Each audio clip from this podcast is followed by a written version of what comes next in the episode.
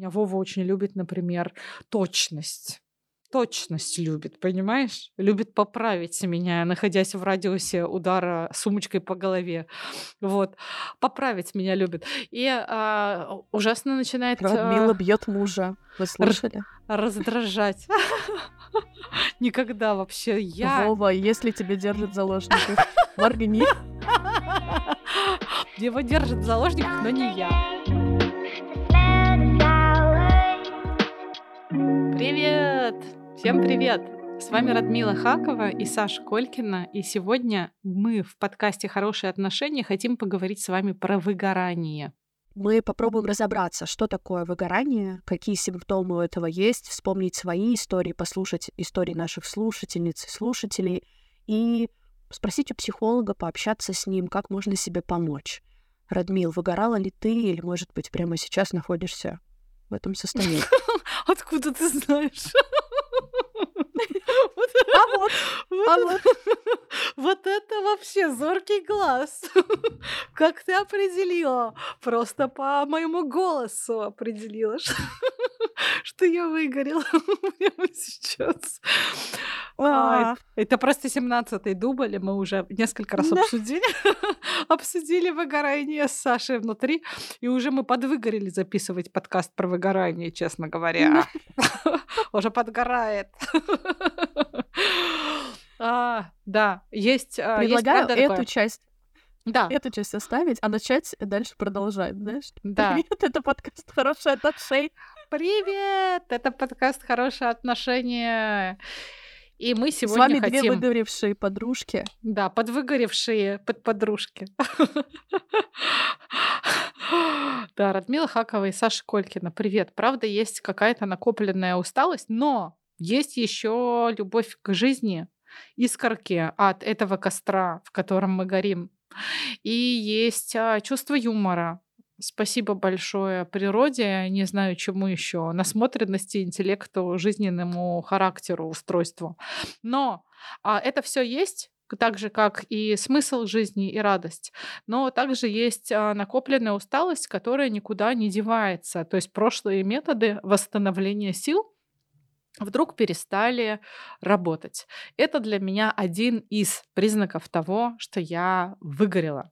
А что такое выгорание вообще? Давай спросим у психолога Евгении Зелинской. Это психоаналитический терапевт и психолог сервиса «Ясно». Эмоциональное выгорание – это состояние физического, эмоционального, умственного истощения. И это истощение жизненных сил, когда все силы отданы работе, детям, например, пожилым больным родителям, пациентам. Если мы говорим про врачебную практику, да вообще про помогающие профессии, именно там этот феномен впервые родился и изучался. Почему это истощение происходит? Ну, потому что, когда мы вовлечены в какую-то деятельность, в какие-то отношения, то обычно у нас есть ожидания внешние, понятное дело, да, но еще и от себя, от своей включенности. С точки зрения психоанализа за эти ожидания отвечает такая часть личности, как идеал «я». И вот когда эти ожидания, то есть этот идеал «я», не соответствует проделанной работе, реальному положению дел, то есть реальному «я», возникает разочарование. И вот это разочарование, оно очень уязвляет. Вот эта разница между реальностью и идеальностью. И возникает ощущение бессмысленности своих усилий. Вовлеченность сменяется безразличием, обесцениванием своего труда, отношений, в которые человек вкладывался. И он чувствует исчерпанность, свою никчемность нередко, ну, конечно, большую усталость, физическую, психическую, а хуже того, он чувствует ничего, то есть пустоту и вакуум. Я больше не могу, я ничего не хочу, я ничего не чувствую, все зря. Вот как-то так. И ощущения при выгорании и депрессии похожи, правда, но выгорание – это еще не депрессия, хотя легко может к ней привести. Все-таки депрессия отличается от выгорания тем, что утрачивается вообще смысл всей деятельности, может, даже другие смыслы, там, жизни, да, бытия. А вот стресс при выгорании – это то, благодаря чему оно усиливается и ускоривается. Но даже не сам стресс важен, а то, как человек привык с ним справляться. То есть, если он привык стресс отрицать, обесценивать или использует, как говорят, пассивные тактики сопротивления стрессу, то вероятность выгорания сильно увеличивается. И наоборот, если человек занимает активную позицию в борьбе со стрессом, прежде всего это связано с осознанием своего вклада, да, ответственности за стресс, за свой стресс, признание, что стресс есть, надо что-то с этим делать, и я могу что-то с этим делать, то таким образом он от выгорания себя оберегает в большой степени. Спасибо, Евгении, за комментарий. Я у себя в блоге часто делюсь опытом психотерапии и рекомендую найти своего специалиста на сайте или в приложении «Ясно». «Ясно» — это не просто агрегатор по подбору психологов, а большое профессиональное комьюнити. Здесь представлены все ведущие направления терапии: гештальт, КПТ, психоанализ, семейная терапия и многие другие. Психологи сервиса постоянно обмениваются опытом, и это помогает им сохранять гибкость. Мне нравится, что у Ясно при регистрации на сервисе специальный алгоритм подбирает психолога с учетом сложностей, которые я хочу обсудить, удобного времени и пола специалиста. Для меня это важно, кстати. Я действительно обращаю внимание, как выглядит мой психолог. И клево, что у Ясно есть у некоторых психологов видеовизитки, и можно сразу посмотреть, как специалист говорит, и так как бы познакомиться еще до сессии с ним. Я знаю, что многие не доверяют психологам, боятся, что вся личная информация может оказаться где-нибудь в сети. В Ясно строго следят за конфиденциальностью. Психолог не имеет права обсуждать клиента даже в супервизиях, если не получил на это согласие. Для наших слушателей Ясно выписал фирменный промокод «Хорошо». Используйте его при регистрации на первую сессию, и у вас будет скидка 20%. Все ссылки в описании эпизода. Когда Евгения перечисляла симптомы, я просто такая: это было. Особенно мне знакомо чувство неуверенности и такой вот собственной неэффективности. То есть я знаю, как я прекрасно работаю, когда я в норме, да, когда я в хорошем, нормальном состоянии. И как только это не так, я сразу говорю: Боже, кто ты, как ты здесь оказалась, как ты вообще оказалась в этих проектах, наверное, каким-то нечестным, не своим путем, ты этого не заслужила, и такое давление на себя я оказываю. Да, вообще как будто это не мое место. И, конечно же, кардинальные решения в этот момент принимаются.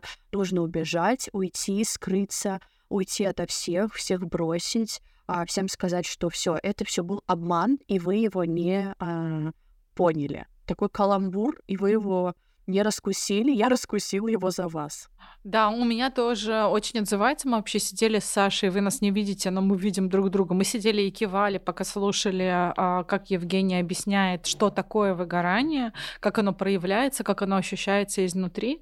И меня тоже несколько зацепило слов определений, как разочарование, когда как будто разочаровываешься сам в себе, в процессах, которые ты не тянешь, которые у тебя, например, не получаются, что есть большая разница между твоим идеальным представлением о том, как все должно быть, и тем, как это происходит в реальности.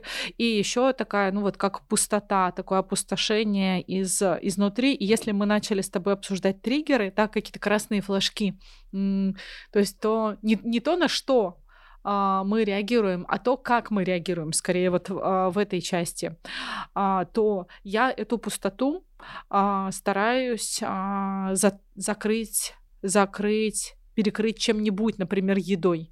Я замечаю, например, что я заедаю эту пустоту. То есть я хочу наполниться хоть чем-то, и так как еда какой-то такой простой, доступный способ получить быстрое удовольствие для меня, то я начинаю переедать в те моменты, когда у меня нет сил. Хотя я хорошо знаю, что питание сбалансированное, регулярное, питание, к которому я отношусь внимательно, наоборот, высвобождает во мне силы, создает энергию.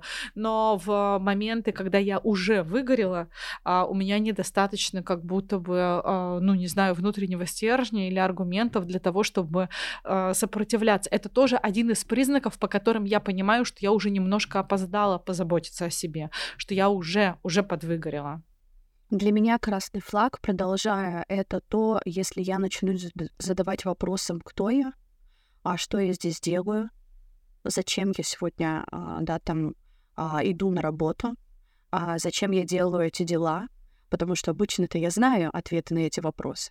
И как только я не нахожу их, и вообще задаюсь этими вопросами, я такая, о-о, что вообще происходит? Что я вдруг начала их задавать самой себе?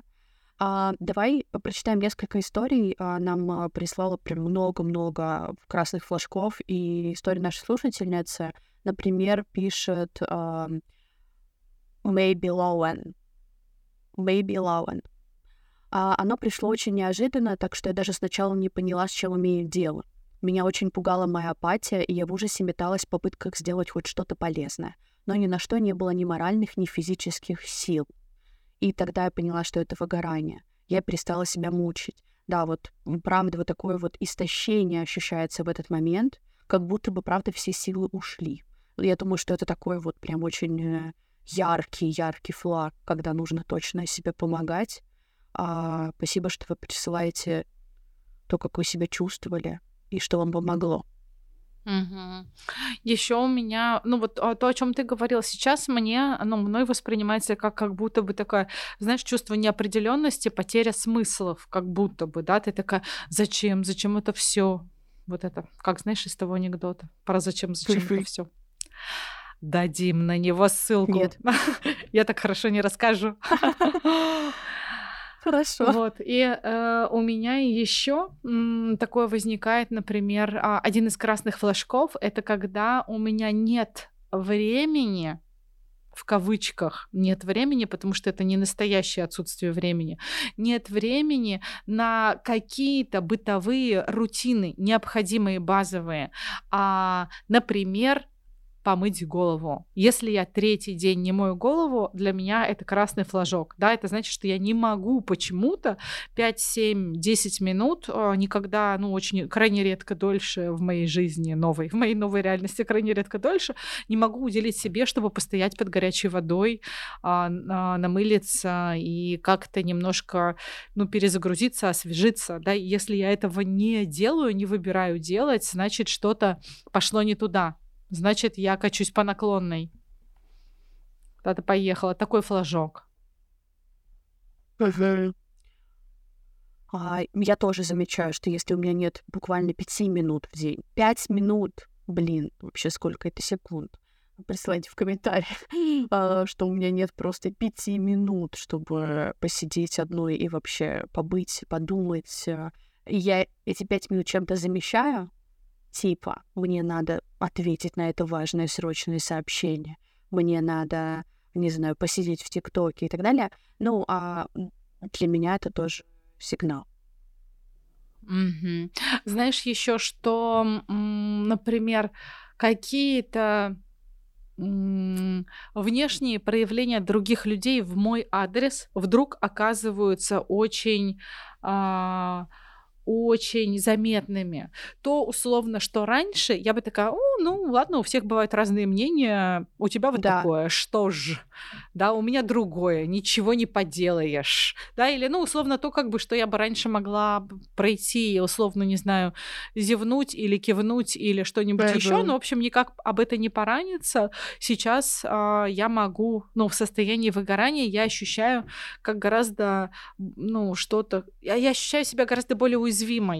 И особенно это касается близких людей. Не какого-то постороннего чувака на улице, а членов семьи, близких друзей, коллег, да, и какие-то обычные вопросы, да, про то, как я, или какие-то корректировки. У меня Вова очень любит, например, точность. Точность любит, понимаешь? Любит поправить меня, находясь в радиусе удара сумочкой по голове. Вот. Поправить меня любит. И ужасно начинает... Радмила бьет мужа. Вы слышали? Раздражать. Никогда вообще я... Вова, если тебя держат в заложниках, моргни. Его держат в заложниках, но не я. Вот. И, меня начинает раздражать что-то в проявлении близких людей, адресованное мне, а иногда даже не адресованное мне. То есть я, в принципе, становлюсь гораздо более чувствительной. Вот. Угу. Я подхвачу, я становлюсь колкой на какие-то рабочие вопросы или задачи, которые там вчера казались мне абсолютно нормальными, чекающими, да, там, ты меня чекаешь и говоришь, что там у нас по письмам? А я в этот момент такая, да чё по письмам, знаю я чё по письмам, чё, я не подумала про письмо, что ли, думает она. Ну, как бы, а вам нормально сегодня, блин, что там у нас по письму, дай-ка посмотрю, что по письму, потому что обычно это вопрос без второго дна, да, то есть когда у вопроса нет обычно второго дна, а я в состоянии такого вот тревоги и уже уставшим и вот подвыгоревшим, я это второе дно сочиняю как бы себе в своей голове, и, ну, моя реакция, конечно же, другая. Что еще нам пишут? Зачитаю. Давай. Интересно. История от Агнии, нашей пиарщицы, суперпиарщицы. Да. Мне кажется, что при выгорании очень часто вылезает режим героя. Например, у меня бывает, что я ухожу в сильный минус по количеству отданных сил, но вместо того, чтобы отдохнуть, говорю себе и окружающим: я не могу уйти в отпуск. Сейчас очень важный проект, горячий сезон, без меня все развалится. Вот я доделаю все и отдохну как следует. Интересно, что, оглядываясь назад, я понимаю, что спокойно можно было бы уйти в отпуск и не насиловать себя, и что все проекты закрываются без жертв и без работы на выходных. Да, Агния, обнимаем. Это правда, правда такой популярный режим, мне кажется, очень свойственный трудоголикам и людям, для которых работа, ну, попадает в приоритет А, там высокий приоритет. У нас тоже такое есть, у нас с Сашей тоже такое есть. Я это замечаю, ну, вижу и в себе, и в других.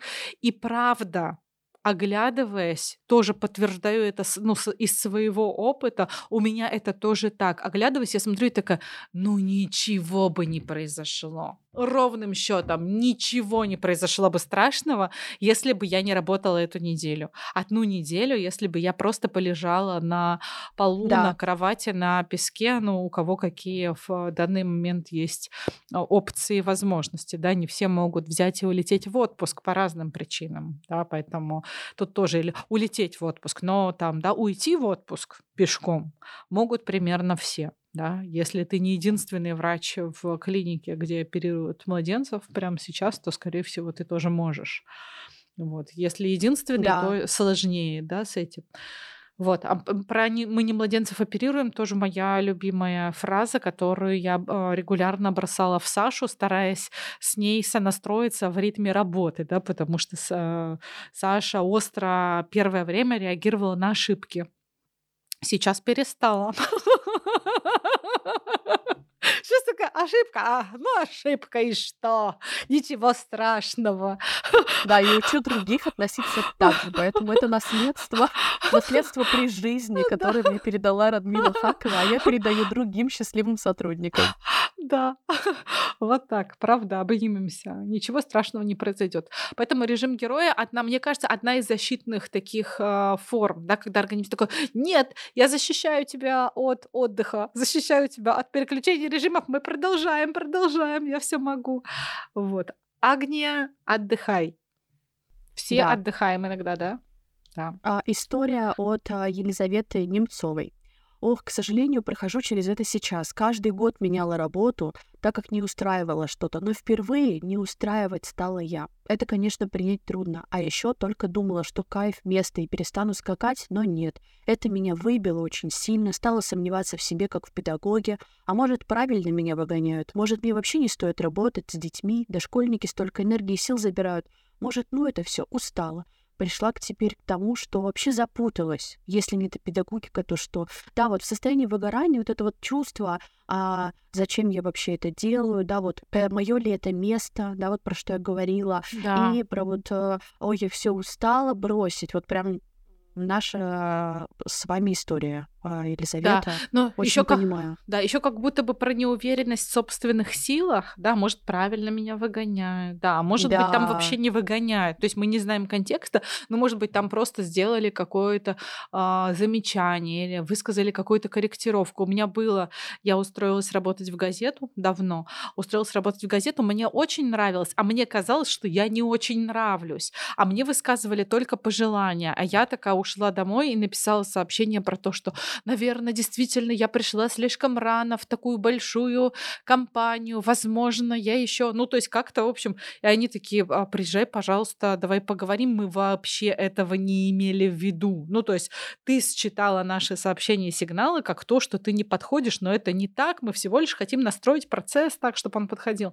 Ну, то есть тут еще может иметь место пункт с преувеличенным, ну, преувеличенно уязвимым восприятием, да, как-то фраз от других и так далее. Поэтому если место казалось идеальным, с которого не хочется, цитирую, скакать, там, да, может быть, имеет смысл, если еще не поздно, Лиза, чуть-чуть стопануть и оглянуться, притормозить и посмотреть, что можно с этим сделать прямо сейчас. Но желание понятное и тоже очень близкое. Я, например, если все-таки я иду в душ, периодически я в душе плачу, потому что это место, где я одна, и иногда я еще в душе развожусь, или там, да, переезжаю, продаю все, квартиру продаю, закрываю подкаст, закрываю блог, закрываю курсы, удаляю Инстаграм, переезжаю в Индию с ребенком. Вот, и иногда я это делаю, да, в душе, вот, никогда я не делаю этого снаружи, потом все проходит, но вот это радикальное стремление к радикальным переменам, не отдохнуть или не попробовать новую профессию, а изменить все, бросить все, уехать, забыть, обрубить, обрезать, это тоже для меня красный флажок, это тоже признак выгорания. Скорее всего, я не в порядке, если я волосы хочу постричь, это одно, а если я хочу все продать, бросить всех и уехать, то это вот, ну, куда-то туда. Это как шкала, нормальная шкала выгорания. Волосы — это первая ступенька. Она такая, чтобы изменить свою жизнь, конечно же, волосы. Это так близко. А знаешь, после истории Лизы я еще подумала про то, что помогающие практики или человекоцентричные профессии, которые вот связаны с людьми, тут дети, это правда непросто, быстрее как будто бы приводят к тому, к усталости, к выгоранию, потому что тебе нужно так много в себе замечать реакции каждый день, чтобы сохранять эти хорошие отношения, чтобы вообще следить за всеми, под кого-то подстроиться, кому-то сделать лучше. Ой, это очень непросто. Да, вообще работа с людьми, кажется, очень способствует выгоранию, особенно если от людей не защищаться, не блокироваться, да, не выстраивать там границы, не защищаться, не говорю это в каком-то, ну, негативном контексте, потому что личные границы — это вообще, ну, хорошо, здорово и очень полезно их иметь. Поэтому кажется, что помогающие практики и люди, работающие с другими людьми, люди, работающие в коммуникациях и с детьми особенно, как будто бы чаще, может быть, нуждаются в более внимательном отношении к своему состоянию. Может быть, сами в помощи других, да, специалистов, какому-то, может быть, чуть-чуть такому аудиту, чекапу снаружи. Слушай, мне интересно, чем выгорание отличается от материнского выгорания, если честно. Интересно, что не ты спрашиваешь об этом, но я. Но мне, правда, вот эта разница, вот, потому что есть вот выгорание. Это общий такой термин? Или выгорание может быть рабочее, или там, не знаю, семейное выгорание может быть? Если мы понимаем, что есть материнское выгорание, это же такое тематическое выгорание получается. Тоже хочется спросить об этом у психолога. Да, я, кстати, думаю, ну вот чуть-чуть опережая, а потом послушаем, да, психолог, что говорит на эту тему. Я думаю, что оно отличается причиной источника выгорания. Ну, то есть, если ты мать, то тебя выматывает материнство, да, если ты трудоголик, тебя выматывает работа. Ну, то есть тут всего лишь вопрос, ну, условно, субъекта, да, или там... Ага, послушаем, что говорит Евгения Зелинская. Выгореть можно от чего угодно, от любой деятельности, в которую человек был долгое время вовлечен без какой-то важной для него обратной связи. Что это за обратная связь? Ну, чаще всего это ощущение, конечно же, нужности, ценности, такое признание. И часто именно это самое ценное, даже не деньги. Но это один фактор, да, внешний. А внутренний, что человек не ощущает внутреннего смысла своей деятельности, то есть внутренней ценности. Его взгляд как будто обращен вовне, в поисках вот этой внешней награды эмоциональной, а не внутрь. там, зачем я это делаю, что это мне приносит, как я себя чувствую. Выгорание бывает профессиональное, это, конечно, самый популярный контекст, но также родительское, супружеское, да даже дружеское. Это вообще не важно. Важно, что человек вкладывается, а не получает взамен. Но тут опять, да, важно, что есть внешние люди, от которых требуется это признание, например, руководители. А есть внутренние наши жители, и они у каждого человека есть, чей голос звучит еще громче, чем голос руководителя или там мужа, жены и так далее. Это тот самый внутренний критик, цензор, модератор, который говорит: плохо, да, плохо стараешься, мало работаешь, недостаточно, потерпи, или там все так живут. И вот важнее всего и труднее всего договориться вот с этим внутренним голосом, понять, кому он принадлежит, что он вообще хочет, да, как-то вот с ним разговаривать. И материнское выгорание, возможно, даже ощущается труднее женщины, чем там профессиональное, потому что здесь выходит на передний план очень уязвимая, очень интимная женская идентичность, это материнская. И женщина, которая стала матерью, вот она ухаживает за своим ребенком, старается быть для него хорошей мамой, она может сооружать себе идеалы еще более высокие, недостижимые, там, чем в профессиональной среде, например. Потому что материнство — это не только большая вовлеченность в ребенка, как физическое, так и психическое, но еще материнство обнажает отношения женщины с ее собственной матерью.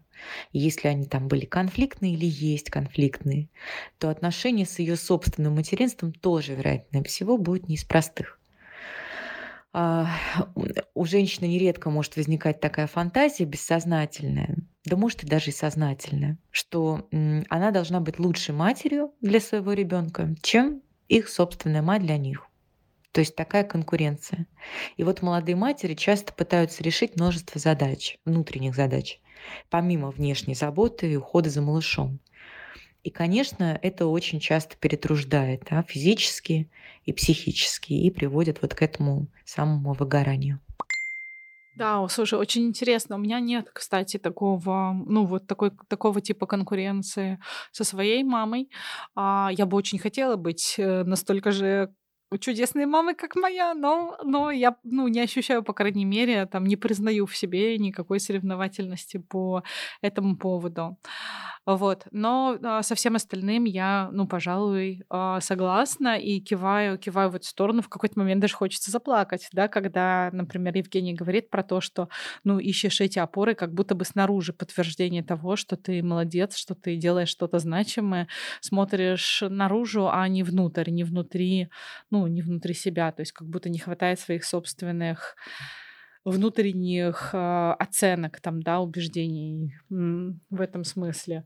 Вот, в этом смысле, мне кажется, куда неоценимой, ну, вообще работа с психологом, который подсвечивает такие моменты, вот. И, может быть, что делать? Да. Может быть, кстати, вот именно поход к психологу. Мы сегодня за кадром с Сашей про это тоже говорили. Но когда я рассказывала про состояние, Саша говорит: о, такая вот оригинальная идея у меня. Может быть, тебе к психологу обратиться? Вот. И, ну, сейчас мы хохочем. Но вообще, конечно, да. То есть, конечно, нужно... Стоит... Да. У меня просто стоит сессия в четверг, поэтому да. Я, как бы, видишь, уже готова. На самом деле, это классно иметь этот инструмент, потому что сложно написать, даже когда вот я знаю, что это работающий инструмент, но порой мне сложно даже там написать, там, когда есть окошко. Потому что я, конечно, думаю, может быть, я сама, может быть, это вот не запрос и так далее. Начинаю сама оценивать, а на самом деле вопрос там какой-то суммы и часа, и мне уже будет полегче. Да. То есть просто набирать это сообщение, записываться и все, и идти. Да, это правда хороший ход и правда эффективный инструмент, да, поиск такого для себя выхода, такого, ну, окна возможностей. Еще ты знаешь, когда ты говорила там, ну, иногда сложно написать, набрать, я вспомнила еще про инструмент с такой саморефлексией текстом, и одна из наших слушательниц в разговоре про то, что ей помогло, говорила, что ей помогло выговориться подруге и или даже чат-боту, да, и я сначала такая, чат-боту, да, ну, типа, вот как-то, типа, ты не знаешь, кто там, ты кому-то вот так вот. Потом я, ну, у меня спала эта идея осуждения или непонимания, я поняла, ну, скорее для себя объяснила это так себе, что... дело в формулировании. Как только ты сформулировал, что с тобой на самом деле происходит. А письмо — это классный способ формулировать. Да? Когда пишешь, становится самой становится понятней, структурней становится, порядочек такой в голове появляется, выстраивается все в какую-то линейку. И, возможно, что наша слушательница, я, к сожалению, забыла имя, может быть, ты мне подскажешь, мигнешь нам.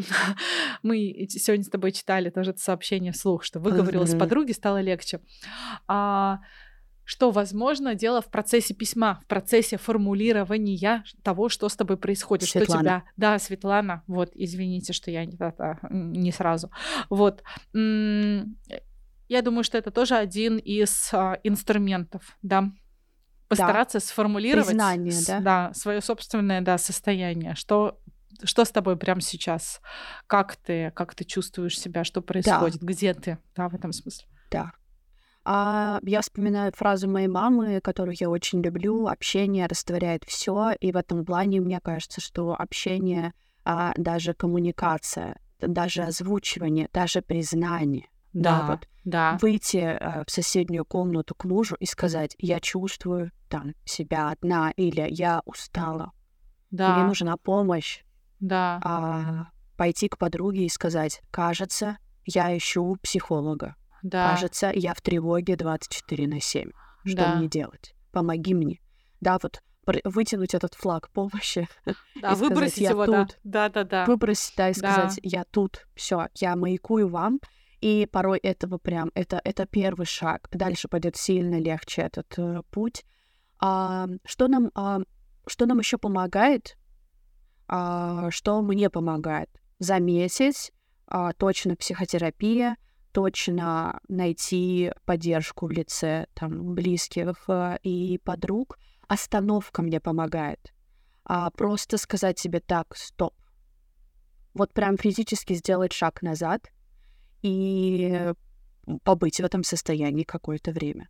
Вот не чтобы убежать навсегда, о чем мы с тобой говорили, да, хочется сбежать в Индию или вообще просто закрыть ноутбук, выбросить его и никогда не открывать больше Телеграм и чаты, чтобы про тебя забыли навсегда, а просто сделать паузу, поставить иконку «Отпуск», и сказать: пожалуйста, все, не пишите мне неделю, и побыть собой, побыть просто в тишине, погулять там.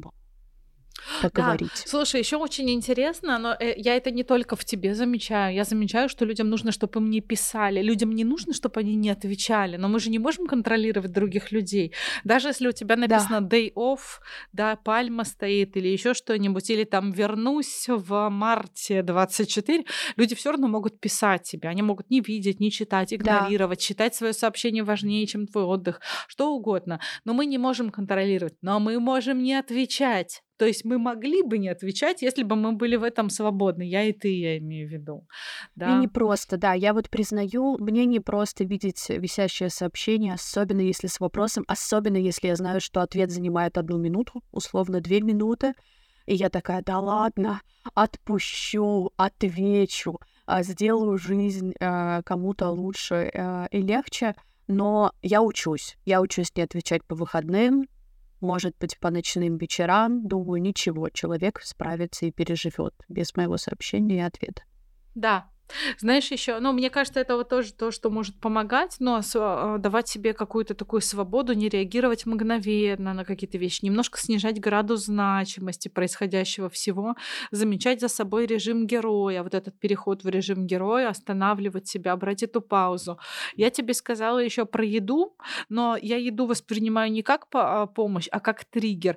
Еще один триггер есть у меня — ночной шопинг онлайн. Oh, yeah. Я замечаю, например, что когда у меня образуется вдруг в час ночи, например, свободное время, я вдруг обнаруживаю себя в процессе складывания вещей в корзину. И иногда утром или через несколько дней, когда заказ доставлен, я очень удивляюсь.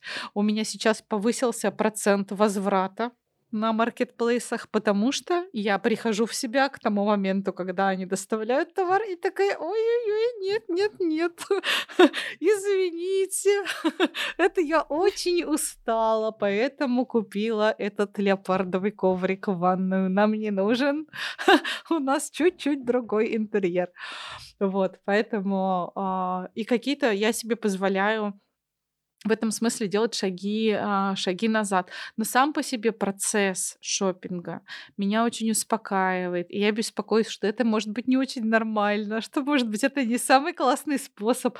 Но, возможно, это, как и еда, это что-то про безопасность, знаешь, про благополучие, про благосостояние. Может быть, про то, что ты можешь это контролировать.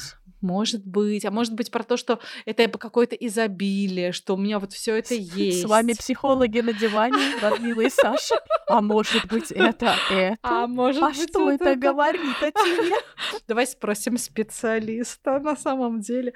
Я признаю, что мне пора. И что, у меня давно... Да, я пошла. Я пошла, запишусь на сессию Ясно.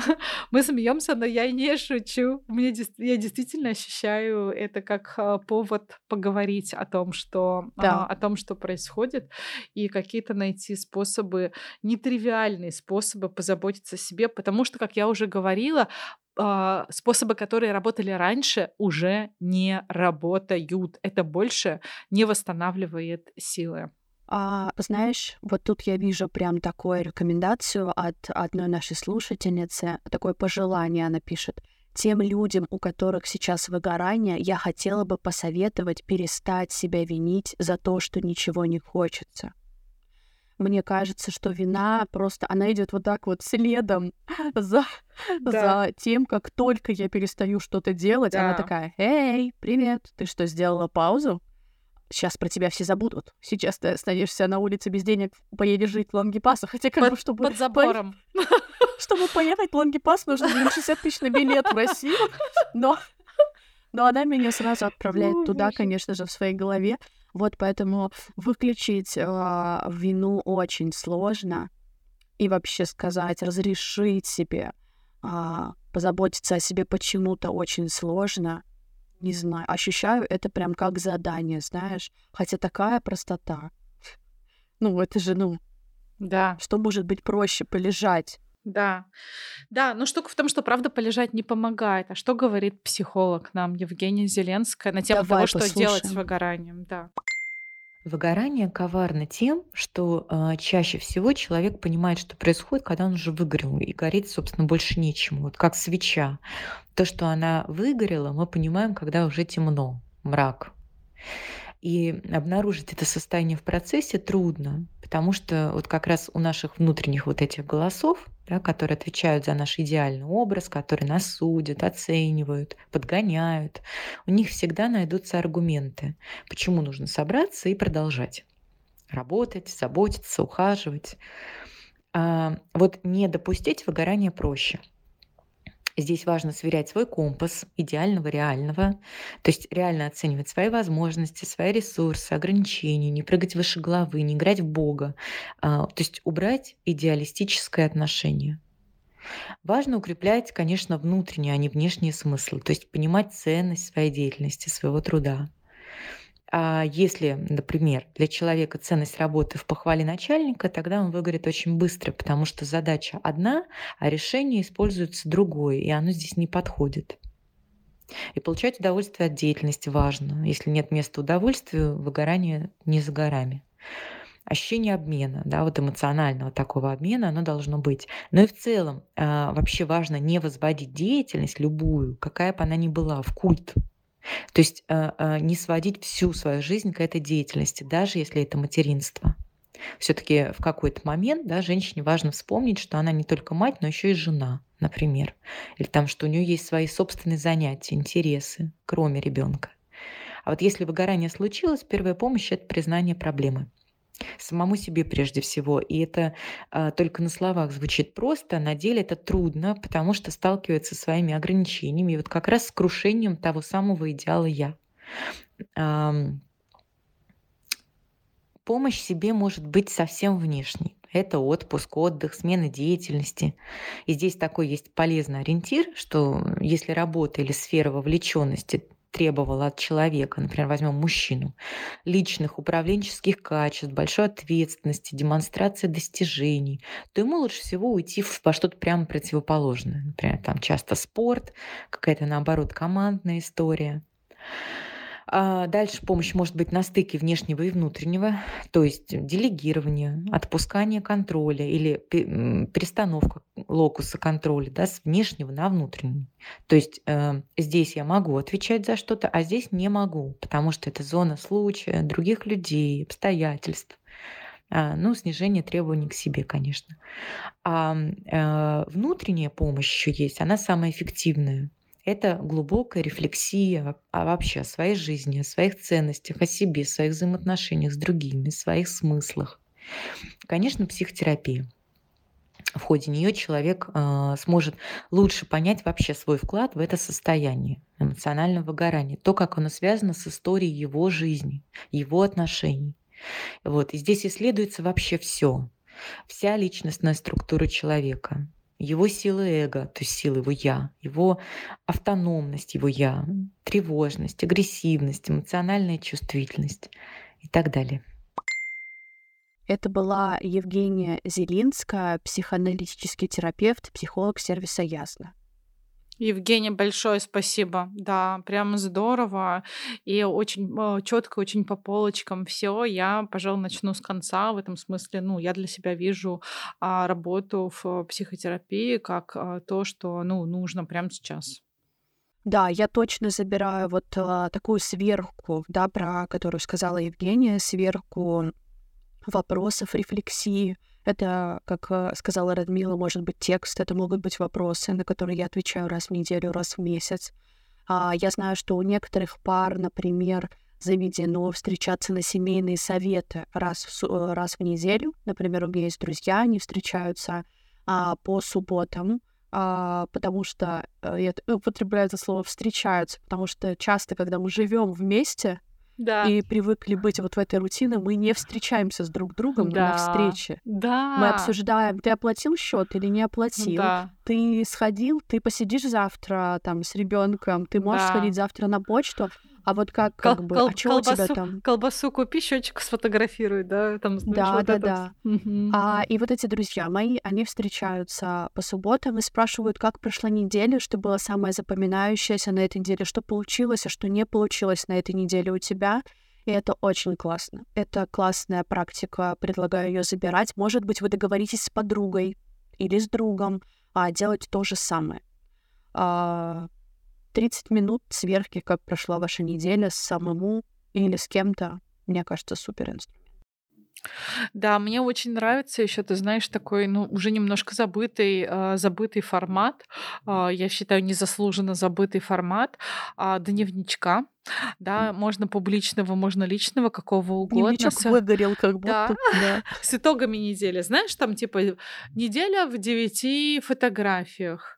Да, и это совершенно не обязательно должен быть, не знаю, пляж, достижение, запуск, продажи, награда, тра-та-та.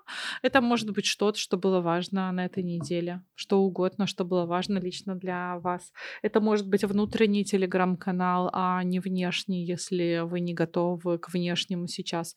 Это может быть сообщение одной конкретной подруги, сообщение нам в комментариях, это может быть к нашему подкасту. Да. Мы вообще обожаем, когда вы нам пишете. Большое спасибо, мы читаем всех. Мы делаем как? О, да. И очень вообще внутренне вас каждый раз за это обнимаем. А также мы вас очень благодарим. И наша пиарщица Агния тоже благодарит, когда вы пишете комментарии в оценках нам на той платформе, где вы нас слушаете. Это вообще отдельная ценность. Это такое еще внешнее признание, кроме нашего личного внутреннего. Спасибо вам большое за это. Тут в проброс, знаешь, поблагодарю еще тех, кто ставит нам пятерочки. Вот, и читает нас в социальных сетях. Поэтому выберите кого-то, с кем вы, может быть, захотите сверяться и меняться таким контентом, если вдруг это прямо сейчас не психотерапевт, там далее не психолог. Вот. Мне еще понравилось, как Евгения сказала, попробуйте не прыгать выше головы и не играть в Бога, да, а вот убрать идеалистическое отношение, да, вот такие вот, к тому, что я делаю, как я это делаю. Да. А вот побыть на уровне достаточно, потому что часто достаточно у тех, кто часто находится в тревоге или просто делает свою работу хорошо, это хороший уровень. Да. Хороший. Ты знаешь, как голуби вьют свои гнезда. Приемлемо. Да. Приемлемо. Да, приемлемо. Погуглите, как голуби вьют свои гнезда, если вы не видели до сих пор. Приемлемо. Обнимаем вас, пожалуйста, берегите себя, не горите слишком сильно, замечая, как от вас летят, разлетаются искорки, обращайте внимание на скорость собственного горения. Действительно ли оно безопасно для вас? Да. Подходит ли оно? Вот, берегите себя, заботьтесь о себе, обращайтесь, пожалуйста, за помощью, когда вам нужна помощь. Будьте к себе внимательны, как вы бываете внимательны к кому-то, кого вы любите. Да, вы очень важны, и без вас ничего не будет в вашей жизни. Вы — это центр, который производит все вокруг, и важно, чтобы вам было тепло внутри, но не жарко, чтобы это тепло совсем пропало. Поэтому берегите и сохраняйте свое тепло внутри. Да. Это был подкаст «Хорошие отношения». Радмила и Саша. Обнимаем. Пока. Пока-пока.